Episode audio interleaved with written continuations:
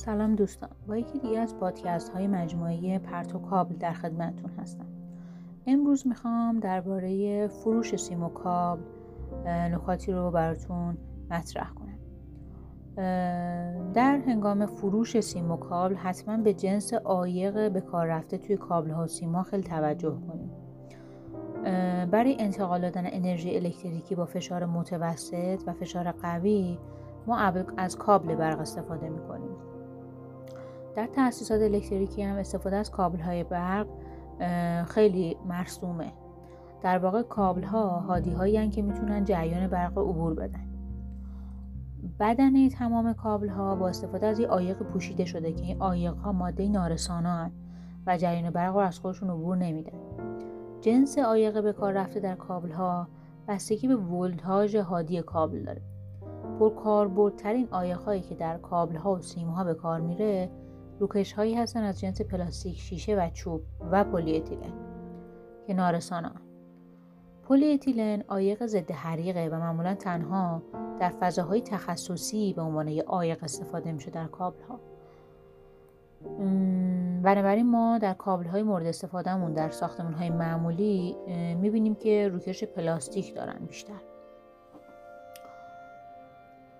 یکی از مهمترین نکاتی که در زمان فروش سیم و کابل اثر میذاره رو قیمت سیم و کابل استاندارد بودن و با کیفیت بودن و ضمانت خرید داشتن اون سیم و کابله.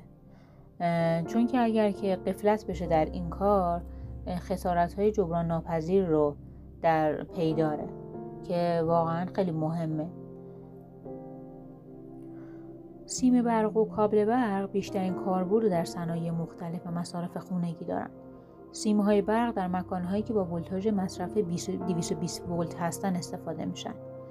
هادی به کار رفته در سیم‌های برق انعطاف‌پذیری مطلوبی داره و از قابلیت خم و راست شدن برخورداره که همین باعث میشه که رشته‌های هادی در هنگام خم و راست شدن نشکنن.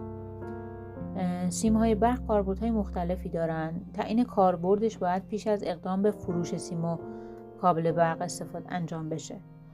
سیم‌های ساختمانی و ارت، سیم‌های اتومبیلی، سیم رانژه، سیم سخت هوایی، سیم‌های تخت بدون روکش، انواع محصولات موجود در بازار هستند که به عنوان سیم‌های برق شناخته میشن.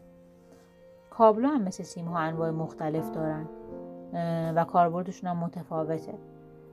برخی از کاربردهای کابل‌ها رو براتون نام میبرم.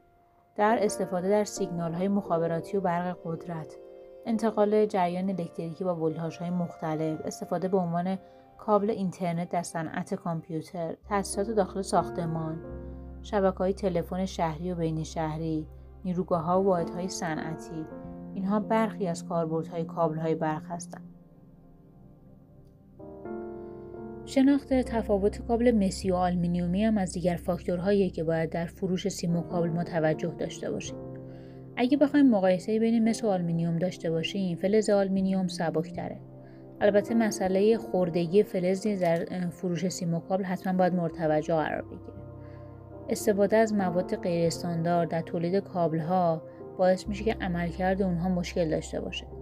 از فلز آلومینیوم فقط در کابل‌های قدرت خود نگهدار میتونیم استفاده کنیم و تا به امروز مجوزی برای استفاده از فلز آلومینیوم در تولید کابل افشان و ساختمانی داده نشده.